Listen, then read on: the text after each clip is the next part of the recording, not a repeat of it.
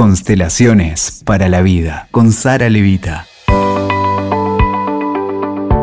Hoy le vamos a dedicar este encuentro en formato de podcast a un tema fundamental de las constelaciones familiares, que son los órdenes de la ayuda. Ayudar es un arte, ¿no es así? Todos necesitamos aprender. En realidad, más allá de los trabajos, de las actividades o profesiones que podamos tener, lo cierto es que millones en la humanidad sienten el impulso natural de ayudar, de dar y de servir. Y, así como el amor tiene sus órdenes, también la ayuda tiene los propios para que verdaderamente la ayuda que ofrezcamos ayude porque nos pasa en la vida cotidiana que uno tiene el impulso o el deber o el corazón de andar siempre queriendo rescatar al otro, de ayudar en lo que se pueda, hemos aprendido a través de las religiones y demás. Sin embargo, eh, a veces no sabemos cómo ayudar y terminamos perjudicando más que colaborando con, con el otro, ¿no? Y así es, porque en realidad ante, ante este instante preciado que es haber recibido la vida y quizás algún día habernos animado a tomarla, eso que hemos tomado, inevitablemente necesitamos ofrecerlo a la vida. Cuando los órdenes entre los hijos y los padres fueron alcanzados, porque es la única manera que tenemos como hijos de poder equilibrar ese regalo tan grande que las fuerzas mayores a través de nuestros padres nos han legado como vida. Entonces, esto que tomamos, solamente podemos intentar encontrar un equilibrio y una armonía cuando lo ofrecemos al servicio de ella. Por eso, nuestra naturaleza es dar, es servir y ayudar. Vamos a hablar, si a vos te parece, de esa parte eh, de compulsión de la ayuda que muchas personas llevamos dentro y donde de verdad necesitamos aprender cuándo sí y cuándo no, cuándo es mucho, cuándo estoy humillando el poder del otro de autosanarse o de, de autosostenerse, cuándo genero una deuda en la ayuda que no va a ser devuelta. Contame inicialmente ¿Cuáles son los órdenes de la ayuda? Bergelinger los sistematizó y el primero de ellos dice lo siguiente. Para que la ayuda ayude, primero, uno tiene que pedir solo lo que necesita y el otro dar solo lo que tiene. ¿Por qué? Porque si yo pido más de lo que necesito, estoy en el otro buscando a un salvador, a una madre, a un padre, y el otro solamente es un otro. Y esto va a conspirar a que el equilibrio se pierda.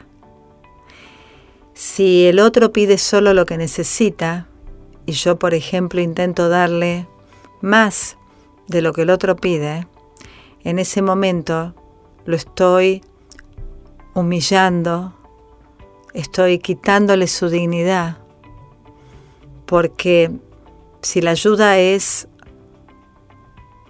efectiva,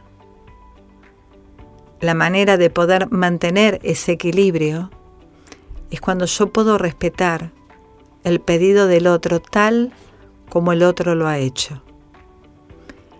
Entonces, es muy frecuente encontrarnos en situaciones donde quizá queremos ayudar sin que el otro pida directamente. Y en ese instante también lo estamos empequeñeciendo.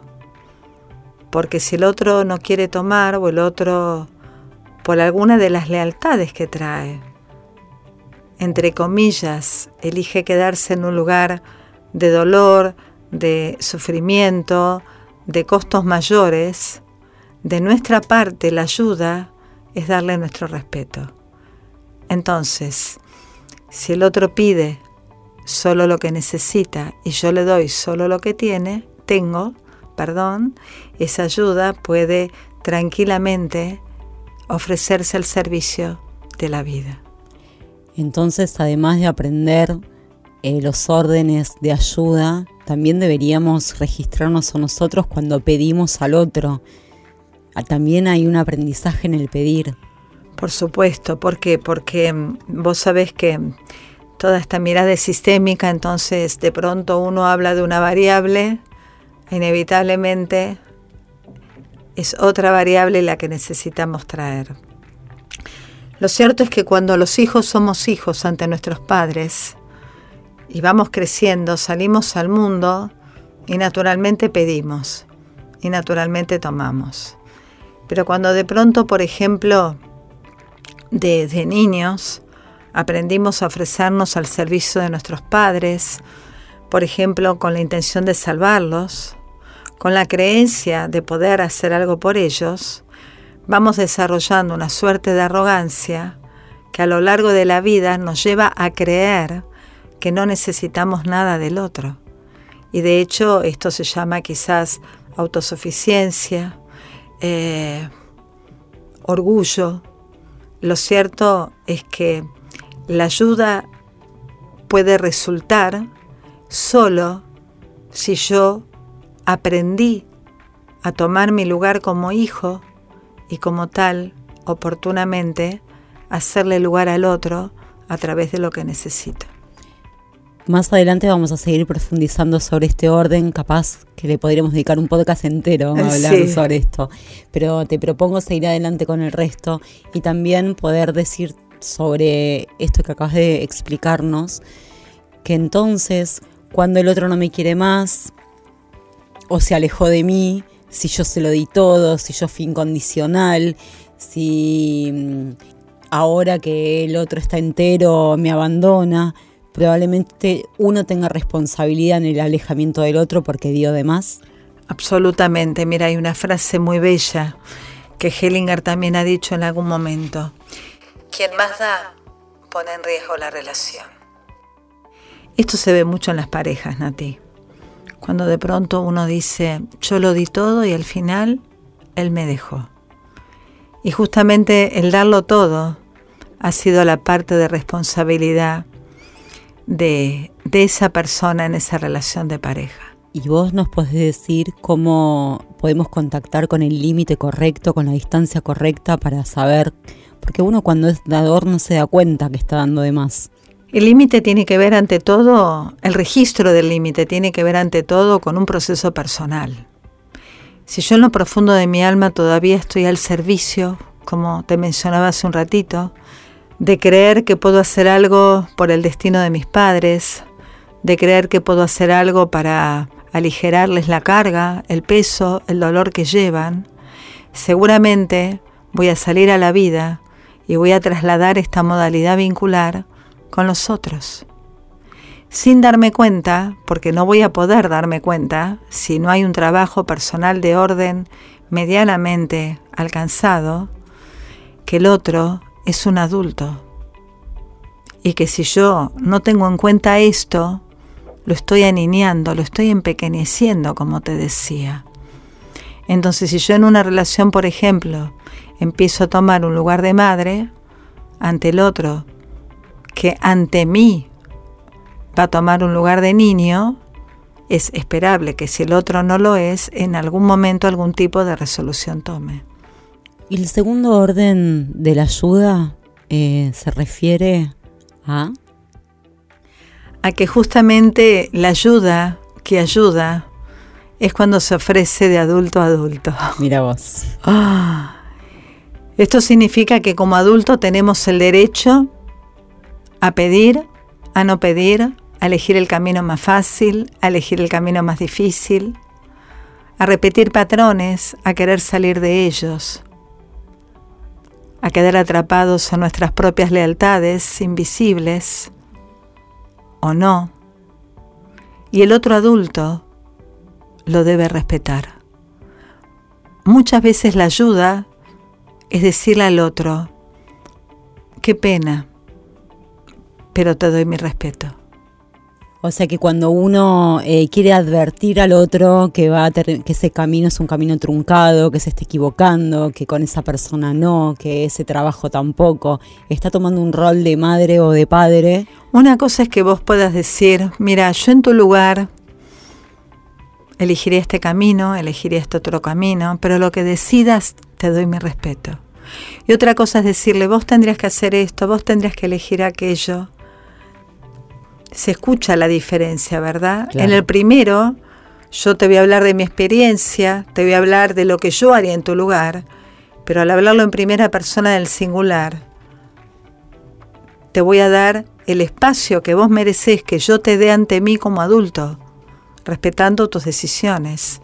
Cuando yo en cambio te digo lo que tenés que hacer, cómo lo tenés que hacer, en el tiempo que lo tenés que hacer, cómo es mejor para vos, cómo tenés que hablar, y encima te evalúo cómo va el proceso por ejemplo por ejemplo en ese momento esa ayuda no es de adulto a adulto. Es una ayuda de madre a niño o de padre a niña. Es otra forma de ayudar que muchos tenemos que realmente perjudica la relación y el destino del otro Sí, yo me animaría a decir mínimamente perjudica, atenta, mejor dicho, atenta contra el destino de la relación. El tercer orden de la ayuda. El tercer orden de la ayuda dice que siempre la ayuda está al servicio de la supervivencia y del desarrollo. ¿Por qué? Porque mm, en el caso que yo quiera ayudarte y mi intervención atente contra tu desarrollo, atente contra aquello que viene a sumar a tu vida, atente contra aquello que de pronto te lleve a mirar la mitad del vaso vacío y no la mitad del vaso lleno.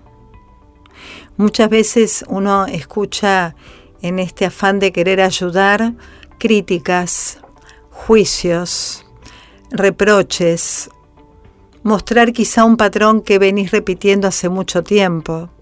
Esa ayuda verdaderamente no ayuda. De hecho, esa ayuda deteriora la relación.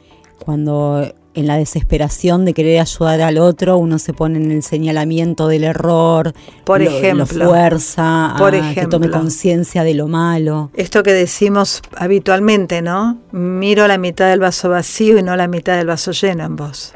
Sí. Entonces, este orden a lo que te lleva es a necesariamente ver al otro como parte de un sistema. Quiero decir, el otro es el otro con una historia, con una memoria, con sus linajes, con los destinos de esos linajes, con las tierras de donde han venido sus ancestros, con su propio nacimiento, con su historia misma personal. Si vos intentás mirar al otro recortado de su sistema, la ayuda tampoco va a ser efectiva. ¿Por qué? porque vos vas a trasladar sobre el otro tu propio sistema de creencias resultado de lo que te es funcional para vos. Y es funcional para vos por las reglas, por los valores que de pronto vos traes de tu sistema, pero que quizá dista de lo que trae el otro. Es como siempre se dice, uno sabe tan poco del otro y uno no puede perder esa perspectiva y cómo sabe en un nivel más profundo qué es lo que el alma del otro necesita, ¿no? Exactamente. Por eso, cuando uno empieza a mirar la vida con los ojos del alma, apenas te atreves a intentar decir, puedo saber algo más de mí. Y eso es todo. Entonces, hay una frase muy bella que ha dicho Bert Hellinger desde los comienzos, y esta frase es muy es muy simple, pero es muy profunda. Y la frase es, te veo. Verdaderamente mirar al otro y ver al otro es un arte. Y ver al otro implica verlo como parte de un sistema, verlo con, con sus reglas, con sus valores, con su espiritualidad. Es verlo con toda una memoria, es verlo. Y verlo también es atravesar las primeras capas de el estado en que esté, cómo esté mentalmente, energéticamente. Hay algo más para ver, ¿no? Esa posibilidad de ver más allá en el otro. Sí, yo me animaría a decir, es ver eso que es invisible a los ojos. Al mismo tiempo, es también ver lo que vos estás poniendo en palabras. Porque el otro es el otro con todo eso. El otro y sus circunstancias. Exactamente. Sí. Hellinger llamó a esto reconocer, y lo voy a acomodar a lo que estamos tratando, es reconocer al otro, es ver al otro y a sentir a lo que es. Fíjate que en muchísimas relaciones lo que se juega, ya me animaría a hablar desde la psicología, es un intento de relacionarte con el otro de sujeto a objeto, como si el otro fuera un objeto de deseo tuyo, como si el otro fuera alguien maleable, manipulable, que vino a tu vida a, a satisfacer tus deseos. Y acá hago un paréntesis porque me viene la, una frase muy bella de Fritz Perls, que ha sido, es el padre de la Gestalt, que dice algo así. Tal vez me puede faltar una palabra. Dice, tú eres tú y yo soy yo. Tú no has venido a esta vida a satisfacer mis necesidades, ni yo he venido a esta vida a satisfacer las tuyas. Tú eres tú y yo soy yo. Y si nos encontramos, puede resultar maravilloso. Y si no, es inevitable. Gracias, Sara. Acá se produce un silencio hermoso porque, bueno, cada vez que vos podés eh, decir en el micrófono, digamos, esta sabiduría que atraviesa tu cuerpo y tu decir, bueno, suceden cosas. A mí me gustaría que las personas que estén escuchando este podcast también pudieran estar presentes en este útero hermoso donde a veces grabamos y pudiesen ser conscientes del poder de la palabra autorizada. Algún día vamos a hablar de eso también. Gracias, Nati. Eh, así que bueno, sé que también en los auriculares de quien nos escucha se ha generado un movimiento. Pero tenemos que seguir, nos quedan Eh, más claro. órdenes, ¿cierto? sí. Vamos. Entonces, antes de avanzar con otro orden, también me, me gustaría compartir que mm, en esto de la ayuda de adulto a adulto, es muy importante tenerlo especialmente cuando, cuando tenemos profesiones que de pronto nos avalan, por ejemplo, en encuadres terapéuticos, a, a trabajar con un otro, en donde inevitablemente el otro, desde la transferencia que realiza con el profesional, va a tender a proyectar en vos a esa madre, ese padre, ese salvador. Entonces, qué importante como ayudadores, en un marco profesional, tener tan presente los órdenes de la ayuda y poder mirar al otro como lo que es un adulto y poder tomar nuestro lugar como facilitadores a que el otro se encuentre desde su lugar adulto con lo que ya es en él, con lo que ya está latente en él y espera a ser revelado.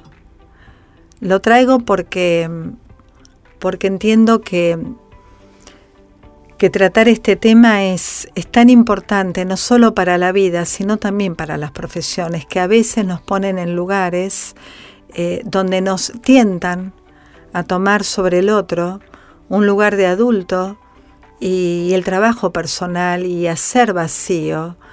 Y nuevamente voy a usar un término desde la psicología, y estar atentos a la contratransferencia es tan importante, para no entrar en ese juego en donde si yo no mantengo esta relación de adulto a adulto, puedo quizás intervenir con intentos de ayuda que no sean felices. Este orden es uno de los más difíciles, creo yo, porque uno cuando se involucra a querer acompañar a otro o ayudarlo, por supuesto hace empatía, quiere rescatarlo de un dolor, quiere ahorrárselo, bueno, con una pareja, con un hijo, con un padre, con un amigo. Ahora te voy a decir algo. Sí. ¿Eso deja de ser tentación Sí, en tu vida sí, cuando en tu proceso personal verdaderamente llegaste a un punto en tu desarrollo en donde decidiste renunciar a querer salvar a tus padres y darles tu total respeto a ellos y a sus destinos. Cuando eso sucede, la tentación desaparece. Y muy por el contrario, cuando el otro te la otorga, lo, lo ves, lo percibís, lo detectás en ese momento, obras con la intervención adecuada y le das en ese instante al otro toda la responsabilidad y toda la dignidad con que lleva sus decisiones y sus consecuencias.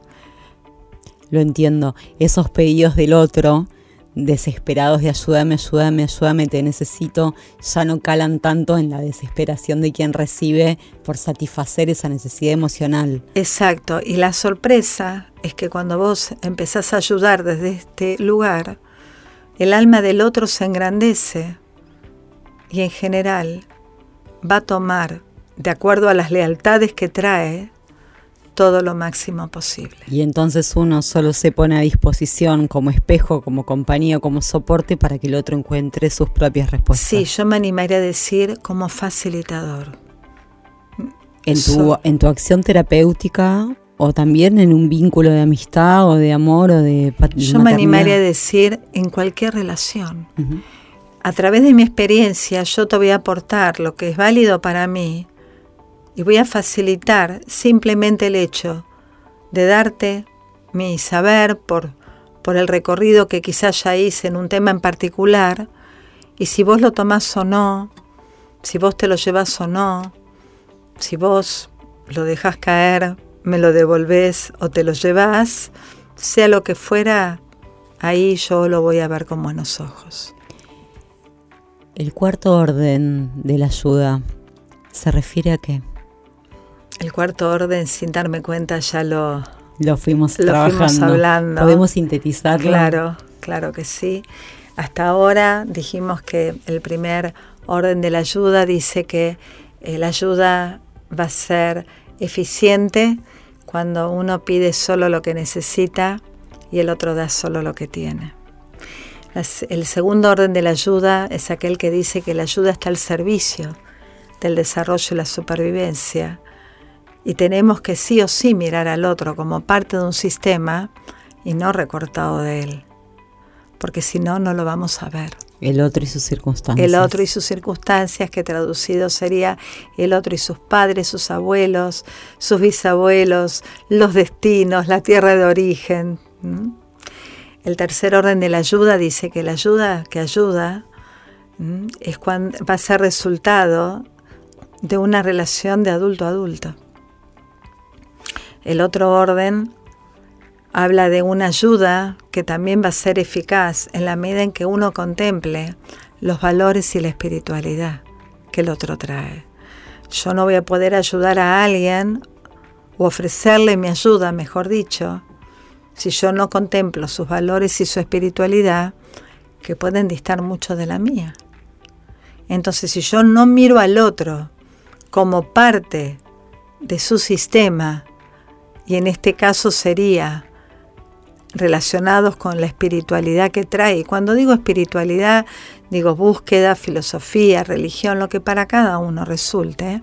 La ayuda tampoco va a resultar. Y el quinto orden de la ayuda dice que la ayuda que ayuda va a estar siempre al servicio de la reconciliación y la vida. Este orden para mí tiene mucha fuerza, por supuesto tal como los otros, pero entiendo que sintetiza mucho toda esta mirada sistémica que a través de Bergelinger nos ha llegado. Porque el acierto es que si la ayuda no está al servicio de la reconciliación y la vida, en realidad estamos colaborando a que patrones de separación, de pérdida, de muerte, de pasado, sigan reeditándose a lo largo de las generaciones. Tengo muchas preguntas para hacerte. Entonces podríamos pensar que este quinto orden es la ayuda desinteresada, sin intervención del ego, de lo que mi ego cree que es mejor para tu vida, sería, por ejemplo. Yo me animaría a decir que en todos estos órdenes de la ayuda, si hay intervención de mi ego, y como tal va a estar al servicio de querer salvarte por un proceso personal que todavía me alcanza a recorrer, que me va a llevar a creer que yo soy más grande que vos o que tengo más poder que vos, por un recorrido que aún me falta alcanzar, me animaría a decir que todos están atravesados por lo mismo. Te lo llevo a una situación muy cotidiana que veo repetir en los entornos esa madre que cree que el hijo está eligiendo mal una pareja, el amigo que cree que el otro amigo está mal influenciado por un entorno y hay que sacarlo de ahí, un padre con una expareja de otra persona. Todo ese juicio, toda esa intervención, todo eso de lo que él debería hacer, no está al favor de ninguna reconciliación ni de la vida. Así es. Ahora, cuando uno empieza a mirar la vida con los ojos del alma, lo que sabemos es que los ojos del alma no juzgan. Cuando uno está involucrado con el otro sufriente o padeciente, es muy difícil correrse de ese lugar. Fíjate qué diferente que yo te diga, y retomo algo que mencioné antes, qué pena cuando veo que estás eligiendo un camino tan difícil. Si en algún momento te interesa que podamos compartir otros caminos alternativos, que yo elegí en su momento o que yo elegiré en tu lugar, hacémelo saber. Mientras tanto, te doy mi respeto. Fíjate qué diferente es a decirle al otro, estoy enojada porque hiciste una mala elección. En realidad, de nuevo, ahí no estás respetando ningún orden de la ayuda. Entonces seguramente esa ayuda va a atentar contra la relación misma porque el otro, a no sentirse visto, reconocido y respetado, seguramente, en vez de tomar una acción consciente, va a reaccionar y eso va a atentar contra la relación misma. ¿Te parece que sigamos profundizando en otro encuentro sobre esto? Encantadísima, Nati. Gracias. A vos. Escuchaste Constelaciones para la Vida con Sara Levita. WeToker. Sumamos las partes.